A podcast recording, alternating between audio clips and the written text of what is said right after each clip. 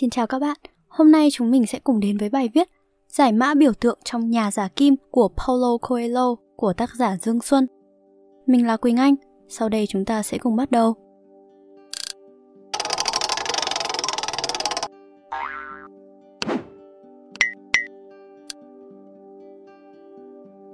Đầu tiên, về cuốn sách Nhà giả kim và tác giả Paulo Coelho. Paulo Coelho là một tiểu thuyết gia Mỹ Latin. Ông được biết đến với tư cách là tác giả của Nhà giả kim, 11 phút, Veronica quyết chết, Quỷ dữ và nàng Prim, Ngoại tình, vân vân. Và các cuốn sách này đều đã được xuất bản tại Việt Nam. Nhà giả kim được coi là cuốn tiểu thuyết nổi tiếng nhất của Paulo Coelho, là tác phẩm đã đúc kết lại 11 năm nghiên cứu thuật giả kim của ông và cũng là cuốn sách hàm chứa trong nó nhiều ẩn ngữ và biểu tượng. Mặc dù chiếm được cảm tình của hàng triệu độc giả trên toàn thế giới, song trên thực tế, cuốn sách không hề được đón nhận trong lần xuất bản đầu tiên. Nội dung của cuốn sách kể về hành trình đi tìm kho báu của một anh chàng chăn cừu. Nghe nội dung như vậy có vẻ đơn giản, song thực chất, Nhà giả kim không phải là một cuốn sách dễ hiểu. Phần lớn người đọc đọc nó và lý giải theo hướng niềm tin mà họ mong muốn. Có rất ít người tiếp cận nhà giả kim từ chính những biểu tượng tồn tại ở ngay trong tác phẩm. Phần 2. Biểu tượng trong nhà giả kim Trước tiên ta sẽ giải đáp biểu tượng là gì.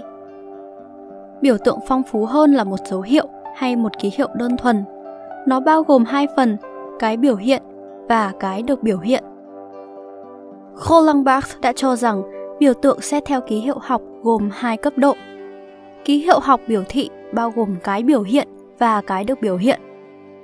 Và ký hiệu học hàm nghĩa bao gồm cái biểu hiện hay cấp độ bao trùm lên cái biểu hiện và cái được biểu hiện bậc 1 và cái được biểu hiện. Nghiên cứu biểu tượng chính là nghiên cứu cả hai cấp độ này. Ví dụ, với biểu tượng chim phượng hoàng, ta có thể hiểu theo cách sau. Cách 1 ký hiệu học biểu thị. Cái biểu hiện là chim phượng hoàng, cái được biểu hiện sẽ là phần sinh ra từ trong lửa. Cách 2, ký hiệu học hàm nghĩa.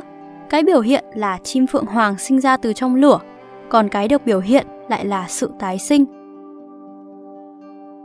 Như vậy, nói một cách ngắn gọn, biểu tượng là thứ có thể đại diện cho một ý tưởng hoặc một quá trình. Việc dùng biểu tượng là dùng các ký tự để đại diện cho một khái niệm phức tạp hoặc một ý nghĩa nào đó. Đặc biệt, ý nghĩa của biểu tượng không bị giới hạn trong một phạm vi nào mà luôn được mở rộng ra với nhiều chiều liên tưởng trên nhiều hệ quy chiếu khác nhau. Ngày nay, trong nghiên cứu có một ngành nghiên cứu riêng về các biểu tượng. Và trên thực tế, để hiểu được ý nghĩa của bất kỳ văn bản nghệ thuật nào, người đọc cũng cần trang bị kỹ năng trong việc phát hiện và giải mã các biểu tượng. Bởi vì các nhà văn và nhà thơ không bao giờ viết thẳng tuột ra những gì họ nghĩ, mà họ thường truyền tải thông qua hệ thống biểu tượng khéo léo đan cài trong tác phẩm của mình. Chính vì vậy, để thấu hiểu một cuốn tiểu thuyết hay một bài thơ, trước hết cần liệt kê tất cả những biểu tượng xuất hiện trong đó, sau đó tư duy và tìm cách giải mã cho chúng. Tiếp theo, biểu tượng trong nhà giả kim. Nhà giả kim là cuốn sách tràn ngập các biểu tượng. Để tiếp cận có hệ thống, tôi xin chia các biểu tượng thành 3 nhóm chính. Nhóm 1, biểu tượng về những mô hình người trong xã hội. Nhóm 2, những biểu tượng hành vi. Và nhóm 3, các biểu tượng có liên quan đến vấn đề tâm linh. Nhóm 1 có 6 biểu tượng, bao gồm đàn cừu, người chăn cừu và anh chàng đọc sách, người bán kem, chủ cửa hàng pha lê, đội quân lính và bọn cướp. Nhóm 2 với 4 biểu tượng, theo đuổi giấc mơ, cuộc phiêu lưu, sở hữu và tình yêu lý tưởng. Và nhóm 3 gồm 9 biểu tượng, bao gồm Melchizedek, Urim Thummim, sa mạc, giấc mơ, kim tự tháp, nhà giả kim hay thuật giả kim, các dấu hiệu, tâm linh vũ trụ và vị trí kho báu. Từ đây, chúng ta có thể giải mã các biểu tượng xuất hiện trong tác phẩm theo từng nhóm. Nhóm 1 biểu tượng về những mô hình người trong xã hội. Đầu tiên, biểu tượng đàn cừu. Đàn cừu là một biểu tượng xuất hiện dày đặc trong tác phẩm. Tổng cộng là 15 lần, với 9 lần xuất hiện trong lúc Santiago bị nhụt chí. Trong chuyện, Santiago sở hữu một đàn cừu và về sau, nó trở thành phương tiện trao đổi để phục vụ cho nhu cầu đi đây đi đó, đi đến kim tự tháp của Santiago. Tuy nhiên, ý nghĩa của đàn cừu không chỉ dừng lại ở đó. Đàn cừu còn biểu trưng cho một nhóm người trong xã hội, đó là những người ù lì, lười biếng, ngại thay đổi, không chịu sống đúng nghĩa. Đó là những người lúc nào cũng ngoan ngoãn, tuân thủ theo một loạt những quy tắc và định nghĩa nào đó do người khác nghĩ ra mà không chịu tự suy nghĩ hay phản biện. Với những người này, chỉ cần tuân thủ và có được miếng ăn thì đã được xem như là đang sống rồi. Đàn cừu thực chất là tổng hòa của các yếu tố, sống không mục đích, không suy nghĩ, không hành động. Nhìn như vậy, trông đàn cừu thật chẳng khác nào một đàn zombie đói khát, quanh năm chỉ nghĩ đến việc làm sao ăn cho no bụng.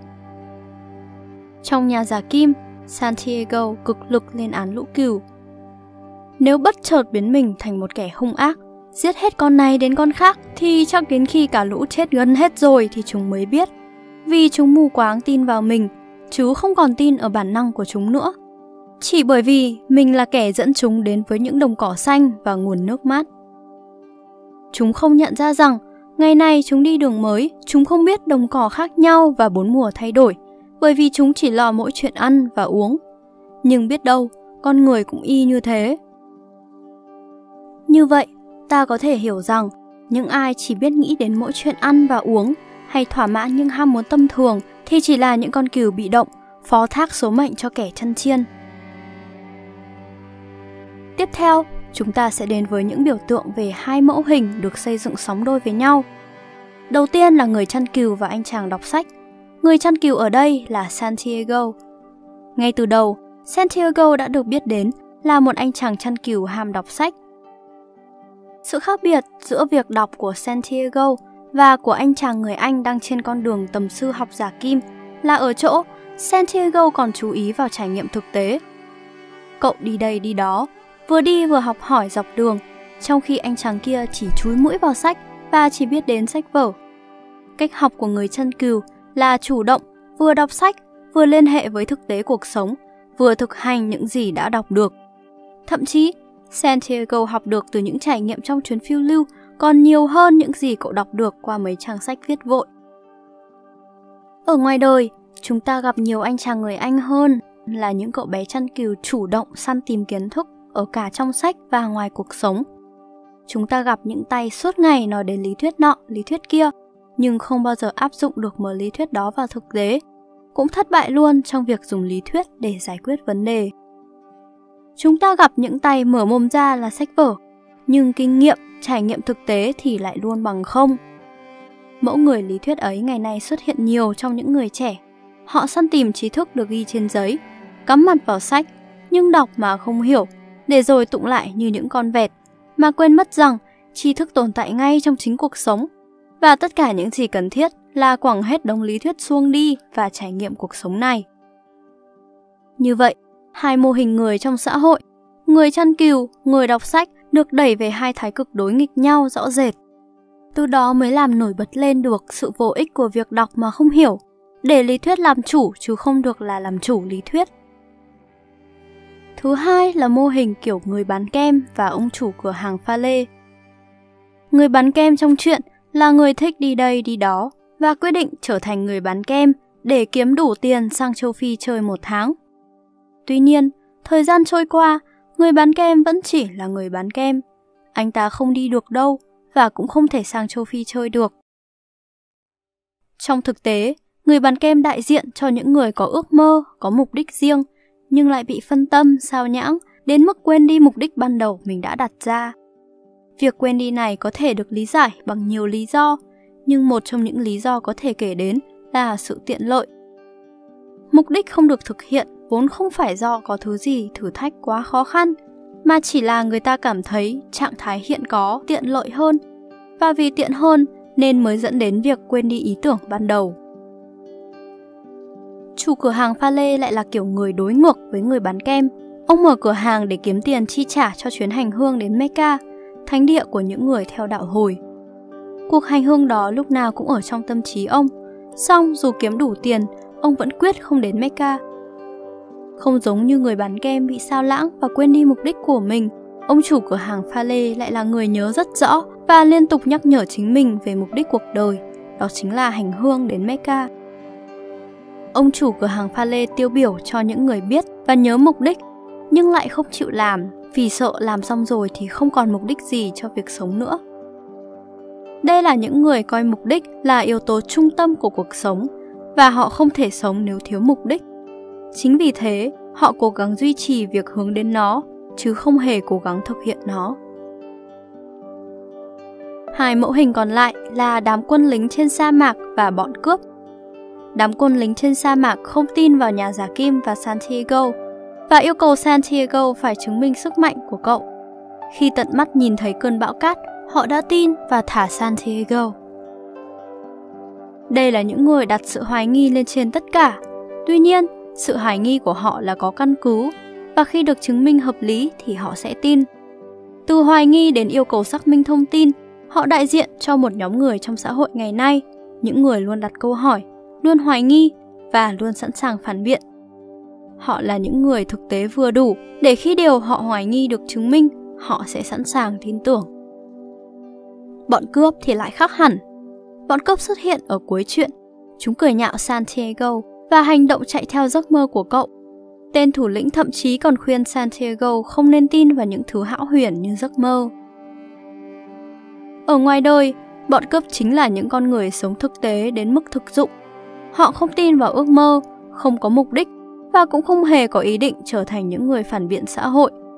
Công việc của những kẻ thực dụng là chọn những việc dễ làm, nhanh chóng thu được lợi nhuận, như việc chọn làm cướp thay vì thử du hành tìm kho báu. Chính vì thực dụng như vậy, nên những người đó không làm được gì có giá trị, không cống hiến được gì cho xã hội, bởi cướp bóc không tạo ra thêm được giá trị gì cho nhân loại. Những gì họ nhận được cũng chỉ là những thứ tủn mủn không đáng kể. Và chắc chắn những thứ ấy vĩnh viễn sẽ không bao giờ so sánh được với thứ kho báu mà Santiago tìm thấy. Cùng là những người thực tế, nhưng nếu như đám quân lính được chứng kiến những điều kỳ diệu đến từ Santiago và nhà giả kim, bởi họ đã bỏ công đặt ra nghi vấn và có ý thức đi tìm lời giải đáp cho những thông tin còn đang mập mờ, thì toán cướp chỉ gặp toàn những nỗi thất vọng. Thực tế là tốt, song nếu thực tế bị đẩy lên thành thực dụng thì mọi thứ sẽ chẳng còn lại gì ngoài sự cô độc và tuyệt vọng. Sai lầm của những người thực dụng là họ nghĩ rằng họ sẽ có tất cả. Tuy nhiên, sự thật là họ không có được bất cứ thứ gì. Nhóm 2, những biểu tượng hành vi. Hành vi đầu tiên được xem như một biểu tượng cần giải mã chính là việc theo đuổi giấc mơ. Việc chạy theo một giấc mơ này không có nghĩa là Santiago là một người tham lam đang cố săn tìm kho báu, mà lại mang một ý nghĩa khác. Cậu quyết định đến kim tự tháp không phải vì cậu bị mê hoặc bởi kho báu, mà vì cậu không thể hiểu được tại sao cậu lại có một giấc mơ như vậy. Và để có được câu trả lời, không có cách nào khác ngoài việc chính cậu phải đến kim tự tháp. Nhiều người nhầm lẫn giữa việc Santiago đi theo giấc mơ và Santiago chạy theo kho báu. Đây là hai vấn đề khác nhau. Ngay từ đầu, Santiago không hề để ý gì đến kho tàng, và cái kho tàng cũng không thu hút cậu đến thế. Bởi nếu kho tàng có thu hút cậu, thì Santiago đã không nhiều lần nghĩ đến việc bỏ cuộc và đi về, tậu một đàn cừu khác để tiếp tục cuộc đời chăn cừu thích đi đây đi đó. Mơ là hiện tượng diễn ra trong tâm trí mỗi người, nó là vấn đề xảy ra bên trong, mặc dù nội dung chỉ dẫn Santiago lại đưa đến một địa điểm bên ngoài là kim tự tháp giải quyết các vấn đề bên trong bằng việc dấn thân vào cuộc hành trình, tưởng chừng như là hướng ra bên ngoài, tưởng như là đang chạy theo thứ vật chất xa hoa phù phiếm nào đó. Nhà giả kim đã khiến cho nhiều người hiểu nhầm về hành vi theo đuổi giấc mơ. Theo đuổi giấc mơ thực chất là hành động khám phá và giải mã, tìm kiếm và xử lý những vấn đề đang diễn ra bên trong tâm trí, trong suy nghĩ và trong chính con người của Santiago chứ không chỉ là thực hiện một hành động nào đó xuất hiện trong giấc mơ theo nghĩa đen. Biểu tượng hành vi tiếp theo là cuộc phiêu lưu. Thông qua hành trình từ Tây Ban Nha sang Ai Cập, Santiago có cơ hội phát hiện và xem xét tất cả những vấn đề cậu có. Từ chuyện thích đi đây đi đó, cho đến những suy nghĩ về bản chất của kho báu, những gì cậu học được trên từng đoạn đường, thử sức ở các công việc khác nhau, vân vân. Cuộc phiêu lưu của Santiago không chỉ đơn thuần là hành trình khó khăn của một chàng trai đang săn tìm kho báu, mà còn là quá trình vượt qua mọi giới hạn, không ngừng mở rộng và phát triển bản thân của Santiago. Không dừng lại ở người chăn cừu, Santiago tiếp tục đi. Làm việc ở cửa hàng pha lê, trở thành người lữ hành trên sa mạc, tập cách nhận biết các dấu hiệu. Qua mỗi chặng đường, độc giả lại thấy một Santiago khác với Santiago trước đó. Thực chất, câu chuyện về hai giọt dầu được kể đến trong tác phẩm cũng nhấn mạnh vào ý thức chủ động mở rộng bản thân ấy. Bí quyết của cuộc sống là nhìn ngắm những cảnh vật xung quanh mà vẫn không quên đi hai giọt dầu trước mắt. Hai giọt dầu là mục đích, là cái mỗi người tự đặt ra và yêu cầu bản thân phải hoàn thành. Nhưng hoàn thành theo cách nào? Nhiều người chăm chăm vào mục đích riêng, hoạt động như một con robot được lập trình sẵn. Những người ấy có mục đích, nhưng họ lại không thực sự sống. Tuy nhiên, những người quá tập trung vào các thứ dâu ria trên đường đi mà lạc mất mục đích của bản thân cũng không phải là đang sống hoàn toàn. Hành trình chinh phục mục đích chính xác là một cuộc phiêu lưu. Thế nhưng, cuộc phiêu lưu chỉ thật sự là cuộc phiêu lưu khi người ta cống hiến hết mình cho chính nó, tận hưởng mọi thứ gặp phải trên đường, vui lạc thú, sẵn sàng chấp nhận thử thách và không bao giờ quên điểm cuối cùng của cuộc hành trình. Cuộc phiêu lưu vừa là để chinh phục, vừa là để tận hưởng, và để có thể tận hưởng, rõ ràng cần phải thử sức trong tất cả các vị trí, làm trọn vẹn công việc của từng vị trí để hiểu rõ đâu là vị trí phù hợp nhất, đâu là thứ mà bản thân có thể phát huy hết khả năng, vân vân. Cuộc phiêu lưu có thể xem như một cuộc thử nghiệm, một chương trình rèn luyện, mà ở đó Santiago có thể hóa thân vào các công việc khác nhau, vừa làm việc, vừa tìm kiếm giá trị của bản thân mình. Một biểu tượng hành vi quan trọng nữa cần phải giải mã là hành vi sở hữu. Sở hữu ở đây được hiểu theo nghĩa là cố gắng giữ lại những gì đang có sẵn trong tay. Về kiểu hành vi sở hữu, trong nhà giả Kim đã đề cập đến hai kiểu dựa vào hai mối quan hệ giữa Santiago và Lữ cừu và giữa nhà vua với Lữ cừu. Hành vi sở hữu của Santiago thể hiện rõ trong việc lúc nào cậu cũng quanh quẩn với đàn cừu. Và bất cứ khi nào gặp phải một thử thách khác thường hoặc đạt được một vài thành công nào đó về mặt tiền bạc, điều đầu tiên cậu nghĩ đến cũng là quay trở về Tây Ban Nha, mua thật nhiều cừu để tiếp tục chăn cừu. Lũ cừu trở thành một thứ cám dỗ, cản trở Santiago. Hay nói cách khác, hành vi sở hữu trở thành rào chắn, ngăn cản Santiago đi tiếp. Việc liên tục nghĩ về những gì đã có, thỏa mãn về những gì đã có, thường xuyên khiến Santiago rơi vào trạng thái mất tập trung, sao nhãng trước mục đích chính là theo đuổi giấc mơ mà nhiều người hiểu nhầm mục đích là đi tìm kho báu. Cần phải thẳng thắn rằng, chừng nào Santiago còn nghĩ về đàn cừu, chừng đó cậu vẫn còn trong trạng thái của một anh chăn cừu tầm thường, nếu không muốn nói là thấp kém. Trên thực tế, trong suốt nửa đầu câu chuyện, tôi không biết là Santiago sở hữu lũ cừu hay là lũ cừu đang sở hữu và điều khiển suy nghĩ của Santiago. Với mỗi lần khép lại chặng đường cũ, Santiago lại thêm một lần tưởng nhớ đến đàn cừu, dù chỉ còn tồn tại trong hoài niệm. Kéo theo đó là rất nhiều tưởng tượng về viễn cảnh ngày cậu trở lại với căn phòng giam đầm ấm mà lũ cừu cân mẫn dành tặng riêng cho cậu. Mặc dù đã bước vào cuộc phiêu lưu, đã thử sức ở nhiều vị trí, song phải rất khó khăn, Santiago mới có thể thoát được khỏi tâm lý của một kẻ chăn cừu. Cậu luôn cần người nhắc nhở cậu nhớ về mục đích thật sự khi cậu lên đường. Đó là vị vua già, là ông chủ cửa hàng pha lê, là nhà giả kim, là Fatima.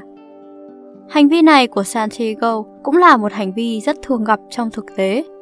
Nó là câu chuyện của sự dễ dàng thỏa mãn với những gì đang có, chăm chăm hướng đến thứ đã có, giữ khư khư chúng mà quên đi việc chính. Chính vì cái tâm lý sở hữu ấy mà Santiago khi đó lúc nào cũng cần người nhắc nhở, cần người hướng dẫn và cần người đẩy cậu đi, dù rằng cậu đã có một mục tiêu rất rõ ràng. Khác với Santiago, hành vi sở hữu của nhà vua già lại được biểu hiện ra bằng một cách thức khác. Melchizedek là vị vua của xứ Salem, nơi được mệnh danh là vùng đất thánh. Ông có thừa của cải, vàng bạc và chắc chắn là có thừa cừu. Thế nhưng tất cả những gì chúng ta đọc được ở ông lại không phải là những suy nghĩ tủn mủn về cừu hay về tiền. Thay vào đó, ông nói về những điểm hạn chế của những cuốn sách, về hành trình trong cuộc đời của mỗi con người, về chân lý Khi một người quyết tâm điều gì thì cả thế giới sẽ chung sức để họ đạt được điều đó. Tại sao có sự khác biệt như vậy?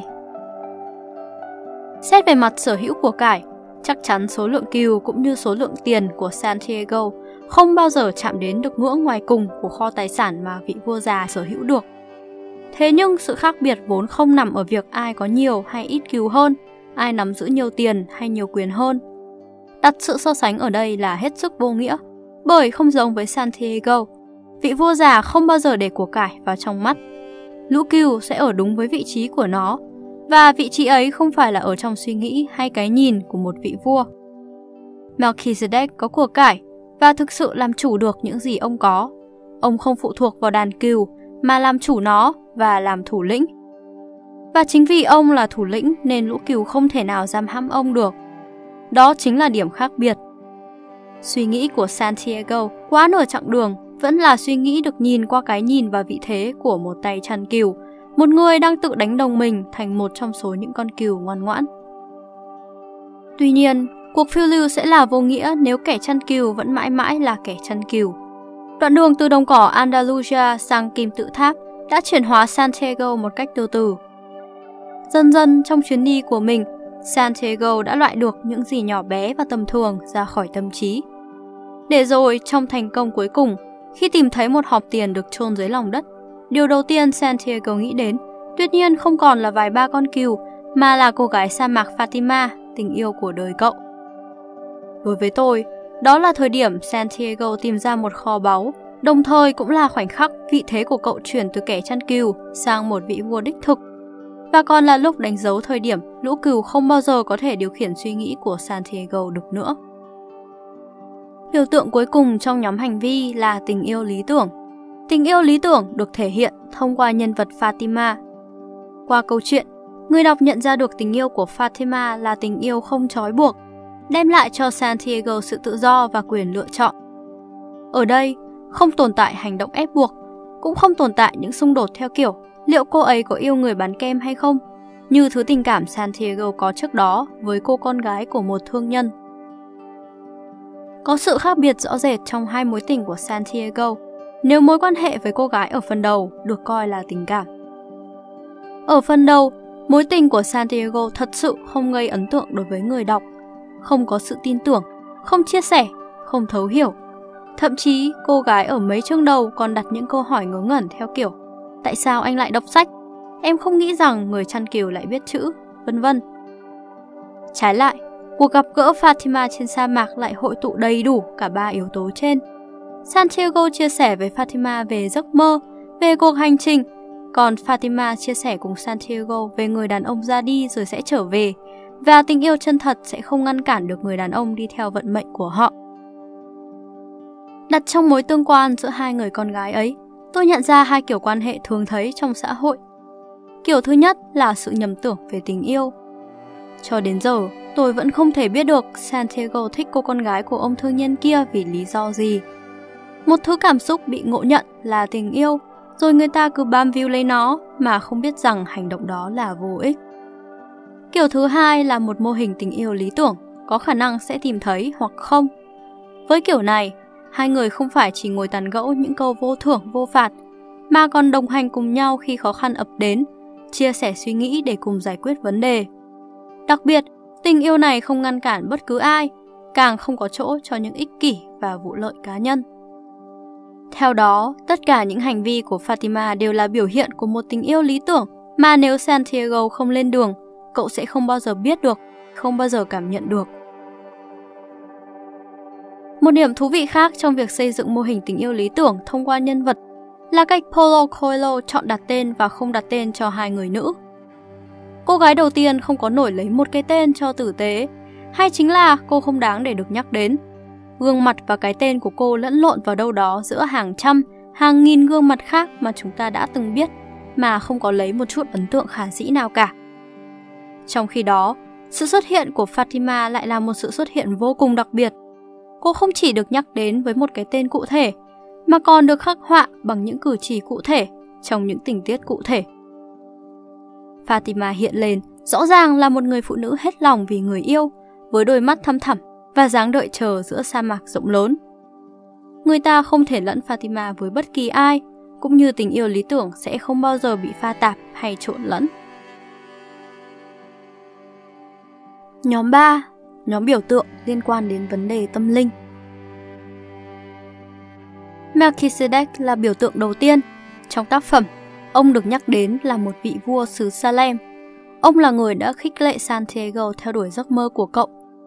Melchizedek được nhắc đến trong cựu ước là vị thượng tế muôn đời, người có nhiệm vụ truyền đi những dấu chỉ của Chúa. Sự xuất hiện của Melchizedek trong lúc Santiago vân vân là một dấu hiệu đáng chú ý.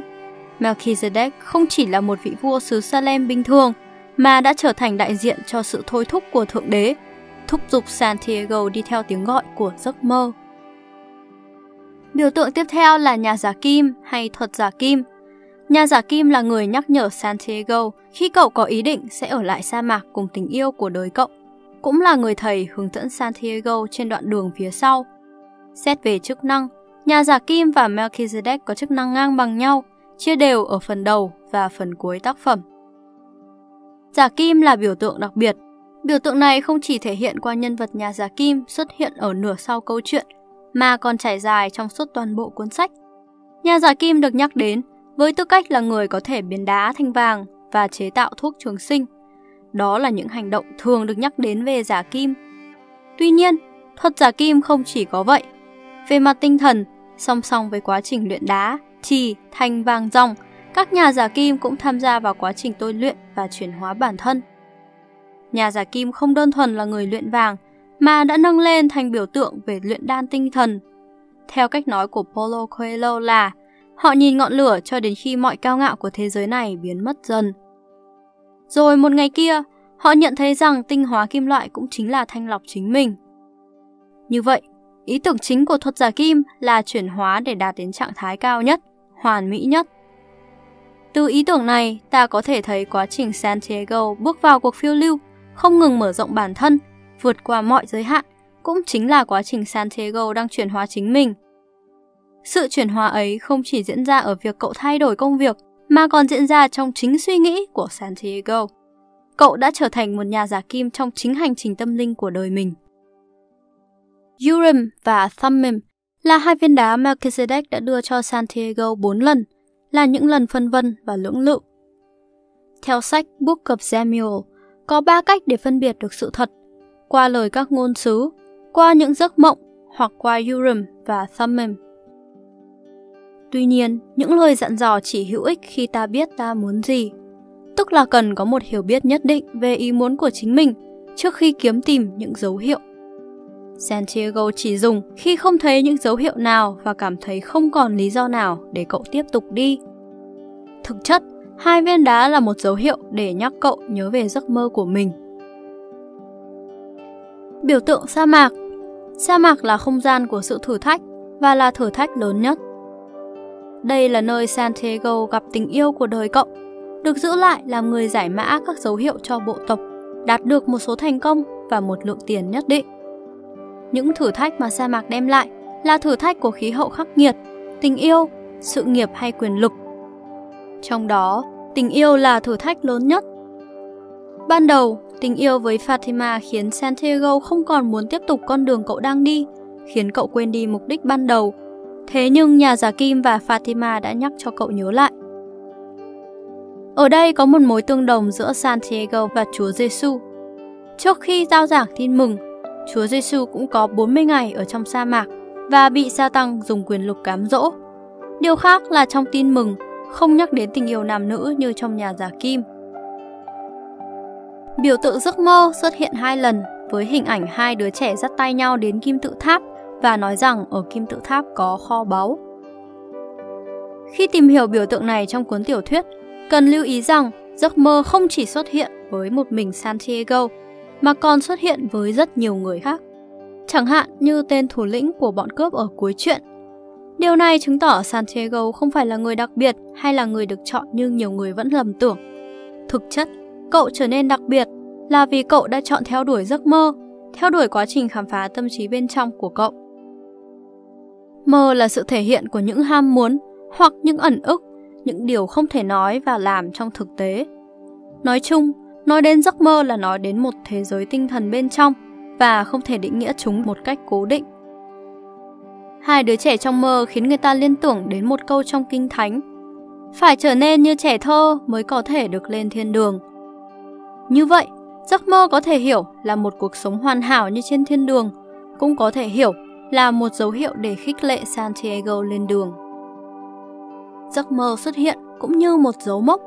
Chấp nhận giấc mơ và tin vào nó, cuộc sống của Santiago không còn là cuộc sống của một người chăn cừu bình thường, ngày ngày quanh quẩn với đàn cừu chỉ biết ăn rồi ngủ nữa. Giấc mơ trở thành cột mốc của sự thay đổi, từ cuộc sống thường nhật nhàm chán, chuyển sang cuộc sống phiêu lưu đến những vùng đất mới. Nó mở ra cơ hội cho kẻ lúc nào cũng sẵn sàng đổi thay để có được những điều tốt đẹp hơn. Biểu tượng kim tự tháp Kim tự tháp trong thực tế là nơi canh giữ mộ của các pharaoh, được xây dựng kiên cố, hoành tráng, bất chấp mọi giới hạn về thời gian và không gian. Kim tự tháp là một thực thể tồn tại vĩnh viễn cùng không thời gian. Do vậy, mặc dù là một khu hầm mộ, song kim tự tháp lại là biểu tượng của vẻ đẹp lý tưởng và sự sống vĩnh hằng. Mơ về kho báu ở kim tự tháp rất có thể là kho báu của sự sống đời đời, hoặc xa hơn là sự hòa hợp cuối cùng với tâm linh vũ trụ.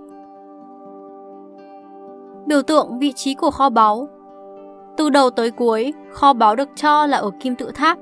Xong hóa ra, kho báu lại ở ngay chính căn nhà thờ bỏ hoang, nơi Santiago bỏ lại lũ cừu để lên đường sang Ai Cập. Kho báu ở ngay trong chính căn nhà của mình, hoặc kho báu ở trong chính bản thân mình. Triết lý này nghe có vẻ đơn giản, song để hiểu được nó một cách sâu sắc thật sự không phải dễ. Santiago đi một vòng, quay lại ở điểm bắt đầu để thấy hòm tiền vàng được chôn ngay trong lòng đất. Thế nhưng hòm tiền vàng ấy có thật sự là kho báu được nhắc đến trong giấc mơ ban đầu? Không chắc. Nếu để ý kỹ, từ đầu tới cuối, không có một câu chữ nào nói đến việc kho báu sẽ là một hòm tiền vàng. Thậm chí trên suốt đoạn đường, Santiago thường xuyên đoán mò về kho báu, nhưng cũng chưa bao giờ cậu đoán đến số tiền vàng kia. Kho báu trong suy nghĩ Santiago là những gì cậu đã có, những phút giây đã trải qua và những ngày cậu gặp gỡ Fatima. Thế nhưng cuối cùng, cả Santiago và độc giả đều kỳ vọng vào một thứ kho báu khác, ví dụ như tiền bạc. Quả thực, nếu bắt buộc phải tìm một thứ kho báu vật chất, Santiago cũng đã tìm thấy. Hòm tiền vàng ấy là món quà dành cho những ai dũng cảm, dám chạy theo một giấc mơ kho báu ở ngay trong nhà, nhưng nếu không bước ra ngoài trải nghiệm, không quăng quật mình vào cuộc sống, thì sẽ vĩnh viễn chẳng bao giờ nhận ra được thứ kho tàng chất chứa ngay bên trong nó. Sau tất cả những gì đã trải qua, hành trình đi theo giấc mơ, đi tìm kho báu, thực chất là hành trình tâm trí, khám phá và thấu hiểu chính mình. Và khi được trước hòm tiền vàng, cái mà Santiago nghĩ đến không phải là tiền, mà là kho báu thật sự cậu đã tìm thấy trên đường đi. Đó chính là bản thân cậu và tình yêu. Chính vì thế, vào giây phút cuối cùng, cậu đã chẳng còn nghĩ đến đàn cừu nữa. Thay vào đó, cậu gọi tên Fatima. Đây mới là kho báu đích thực. Biểu tượng những dấu hiệu Dấu hiệu thực chất là những mẩu thông tin xuất hiện trong lúc không có bất kỳ một sự kỳ vọng nào và để nhận biết cần phải đặt chúng vào trong hoàn cảnh, từ đó mới có thể đưa ra phân tích cụ thể ta có thể liệt kê các dấu hiệu đã xuất hiện trong cuốn sách như giấc mơ, sự xuất hiện của ông vua già, hai viên đá, lời nhắc nhở của ông chủ hàng pha lê và của nhà giả kim. Các dấu hiệu đặc biệt bởi nó xuất hiện vào lúc không có ai ngờ tới, cũng không trông đợi hay kỳ vọng gì vào nó. Nhưng việc chúng xuất hiện cũng không hề quá lộ liễu, chúng chỉ đơn giản là xuất hiện. Và việc còn lại là phải nhận biết được chúng, tức là phải có khả năng quan sát kỹ lưỡng và nhận ra được những điểm khác biệt trong bức tranh toàn cảnh. Ví dụ, với cuộc sống chăn cừu nham chán, rõ ràng giấc mơ là một điều đặc biệt. Hoặc trong lúc không có bất kỳ một lời gợi ý nào, thì việc hai viên đá bỗng dưng rơi khỏi túi áo lại là một điều đặc biệt. Các dấu hiệu sẽ dẫn dắt người ta đi, với điều kiện người ta phải nhận biết được chúng. Trong nhà giả kim, cái mà Santiago học được chính là cách nhận biết các dấu hiệu xuất hiện trên đường. Đơn giản đó chính là trò xử lý thông tin. Phần 3. Liên hệ với phần mở đầu câu chuyện Oscar Wilde đã viết một câu chuyện như sau. Narcissus nhìn hình ảnh mình phản chiếu qua mặt hồ. Mặt hồ nhìn hình ảnh mình phản chiếu qua mắt Narcissus, nhưng thực chất lại chính là hình ảnh của Narcissus. Mọi người nhìn hình ảnh kho báu phản chiếu trong giấc mơ, nhưng thực chất lại chính là nhìn thấy hình ảnh của chính mình.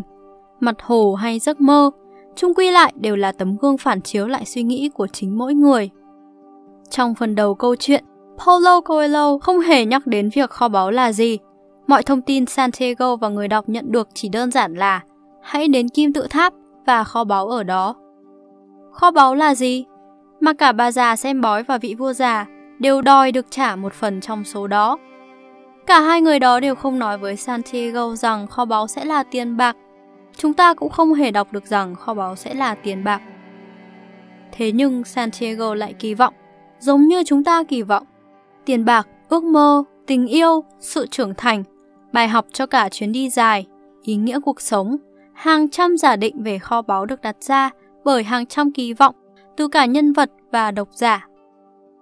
Mỗi người, từ mong muốn của bản thân mình, đều có một kỳ vọng riêng về cái gọi là kho báu. Thực chất thì kho báu chẳng qua chỉ là một phòng chiếu của tâm, chứ kho báu thật sự vốn không phải chỉ là tiền vàng, càng không phải chỉ là việc tận hưởng quá trình tìm kiếm, mà chính là cái đạt được sau tất cả những thứ đó. Là bản thân trong trạng thái tinh thần đã được thấu hiểu toàn bộ, đã được chuyển hóa sau quá trình luyện đan tinh thần. Cuối cùng, tác phẩm của Coelho là một cuốn tiểu thuyết có ý tưởng, có chiều sâu, có nhiều yếu tố kỳ ảo, nhiều biểu tượng và ẩn ngữ cần tìm hiểu. Khi đọc bất kỳ cuốn sách nào, không nên áp đặt ý tưởng của bản thân lên trên cuốn sách đó, rồi tìm dẫn chứng để minh chứng cho ý tưởng của mình. Cái người đọc cần làm là thu nhặt từng chi tiết, từng dấu hiệu, từng biểu tượng, tổng hợp tất cả, phân loại và giải mã chúng để hiểu được ý nghĩa cuối cùng, ý tưởng cuối cùng mà các dấu hiệu muốn nói đến. Nhà giả kim không phải là một phiên bản khác của Thánh Kinh, càng không phải là sách self-help. Khoảng cách giữa nhà giả kim với Thánh Kinh hay sách self-help chính là ở chỗ mỗi lần đọc, người đọc sẽ có thêm một lần để nhìn vào bản thân, để tìm cách thấu hiểu những gì được Paulo Coelho nhắc đến. Theo logic câu chuyện về chàng Narcissus, ta cũng có thể coi bản thân cuốn tiểu thuyết của Paulo Coelho là một tấm gương, nơi nhìn vào để có thể nhìn thấy chính mình, thấy cả những mong muốn bình thường, tầm thường, cho đến cả những khát khao vượt lên trên thực tại nhàm chán. Suy cho cùng, đọc một tác phẩm theo cách nào cũng chỉ là một hình thức phóng chiếu của bản thân lên tác phẩm đó, nên là Narcissus sẽ thấy Narcissus, còn những bông hoa sẽ thấy những bông hoa. Nếu bạn thấy điều gì trong nhà giả kim, thì tức là không phải cuốn sách đó nói gì với bạn, mà đơn giản là bạn đang tự nói với bạn điều gì. Hy vọng các bạn sẽ thích video lần này. Đừng quên like, share và subscribe để ủng hộ chúng mình. Và nếu các bạn thích những nội dung như thế này, thì hãy đăng nhập vào spyroom.com để tìm hiểu thêm nha. Mình là Quỳnh Anh. Xin chào các bạn và hẹn gặp lại.